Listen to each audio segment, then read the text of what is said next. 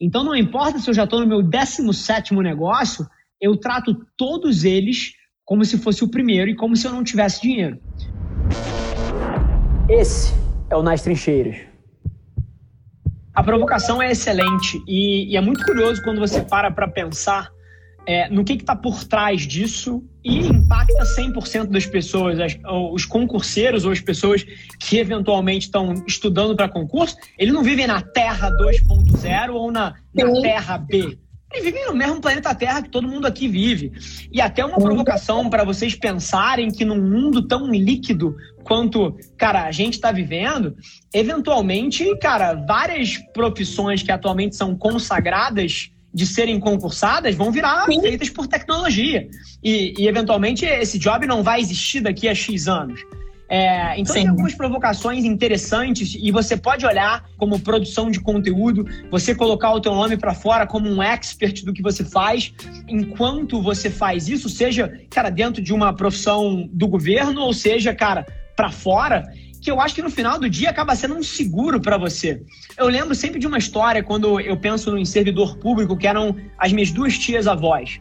As duas tias avós da minha mãe, elas trabalhavam nos Correios. Fizeram carreira o tempo inteiro no Correio, concursadas, etc.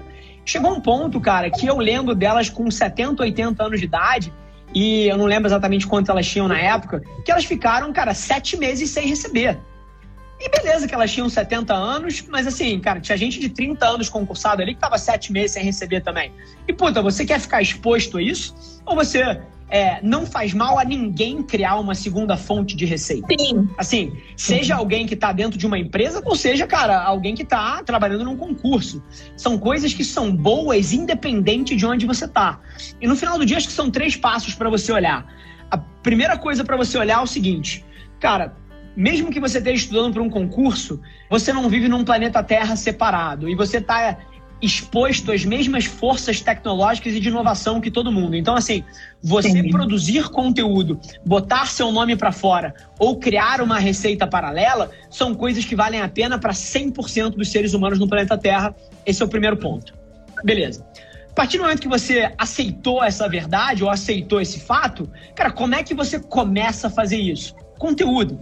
Então, assim, é você produzir fotos, vídeos, textos ou áudios nas 7, 12 plataformas que dominam a atenção das pessoas. Então, Instagram, Twitter, LinkedIn, YouTube, cara, Spotify, Medium, Twitter, Twitch, qualquer que seja a plataforma, é lá que você precisa estar. Sim. E no final do dia, o que é mais foda para mim é o terceiro. Porque olha que interessante, várias das pessoas que querem fazer concurso são pessoas que eventualmente não são apaixonadas por contabilidade. O cara tá enxergando no concurso uma oportunidade de estabilidade. Só que esse filho da puta, ele é apaixonado por cerveja. E ele, cara, ele escolheu contabilidade porque era uma coisa funcional e que ia dar estabilidade para a família dele, mas Sim. o amor dele não tá na contabilidade, tá na cerveja. E esse João, ou a Maria, cara, em 2020 tem a oportunidade de construir uma segunda fonte de receita exatamente em cima do que ele ama. E eu desafio todo mundo que tá aqui a pensar que não existe nada mais gostoso do que você trabalhar em torno de alguma coisa que, que te apaixona. Então, Sim. acho que essa é um pouco a provocação do terceiro ponto, que se você trabalha com contabilidade, é concursado, mas odeia isso, mas, puta, enxerga naquilo ali uma fonte de estabilidade, cara, a internet, o conteúdo, eventualmente te dá caminhos para você mudar isso. Fala galera, aqui é o Edwin Júnior, sócio e Managing Director na Adventures Inc. E eu tô aqui mais uma vez hackeando o podcast do Rafa para dizer que se você que está escutando tem uma pequena ou média empresa e quer se tornar um cliente da Adventures e construir resultados com as nossas metodologias proprietárias, você precisa conhecer o Lab, a nossa agência com foco em PMEs. Acesse lab.adventures.inc e marque um papo com a gente que você não pode fazer e eu vou te responder também o que, que você deve fazer, tá? É curioso. Quando eu comecei a velar, apesar de eu já ter tido um sucesso profissional relevante, eu não peguei esse meu dinheiro entupi na empresa e falei: ah, foda-se o resultado aqui, cara, eu posso perder dinheiro à vontade enquanto eu construo isso. Não, a Velar foi rentável desde o primeiro dia da agência. E eu sempre tive essa ótica. Então não importa se eu já estou no meu 17 negócio, eu trato todos eles como se fosse o primeiro e como se eu não tivesse dinheiro. Então eu te respondo com muita propriedade isso. Primeira coisa, o que, que você não pode fazer? Dar passos maior do que a perna. A maioria das pessoas vai falir e vai quebrar um negócio porque quer alguma coisa rápido demais. Porque tá com pressa. Porque quer botar dinheiro no bolso esse mês. E essa é a maior vulnerabilidade que você tem.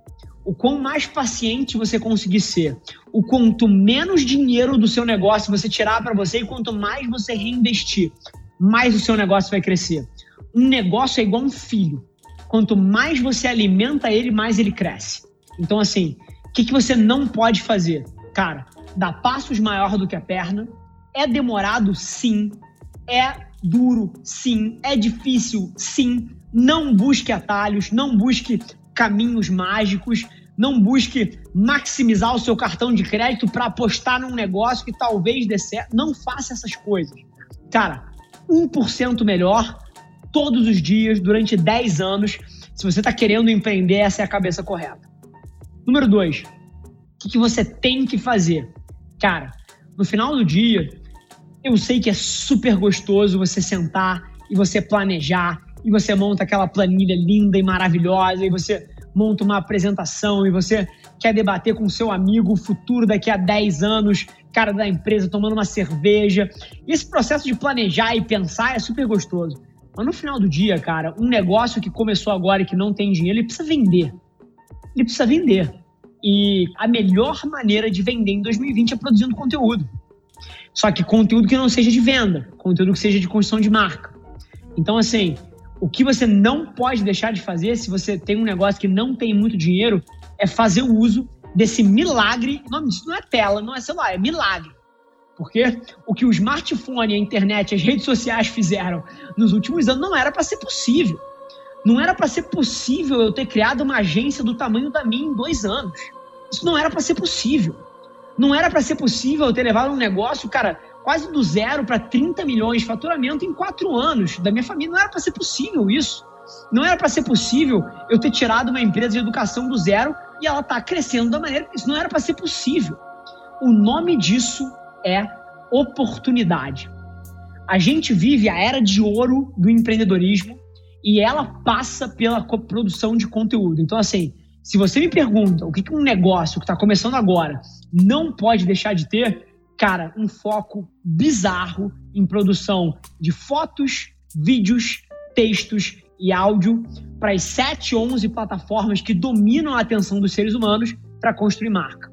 Porque é isso que vai bombar as suas vendas e não vai te custar um centavo, porque a única coisa que custa é o seu tempo, um pouquinho menos da porra do Netflix, um pouquinho menos de, cara, rolar os stories do Instagram ali, vendo o que todo mundo que você conhece está fazendo, e um pouquinho de ralação, um pouquinho de bunda na cadeira, que não faz mal a ninguém. E produzir conteúdo e distribuir conteúdo em 2020, cara, é de graça. O celular está na mão, a internet está aí, as plataformas existem, e é isso que você precisa focar.